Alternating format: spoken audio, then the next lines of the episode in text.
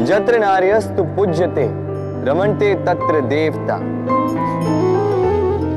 अर्थात, जहाँ नारी की पूजा होती है, वहाँ देवता बसते हम ये सब मानते हैं, किंतु अपनाते कितना?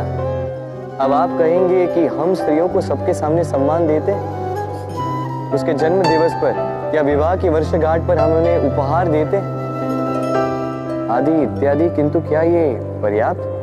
आप सोचिए, एक स्त्री अपने पति के लिए, अपने पिता के लिए, अपने पुत्र के लिए, अपने भाई के लिए क्या क्या नहीं करती? और उसे हम क्या केवल एक भेंट देकर उसे संतुष्ट माने?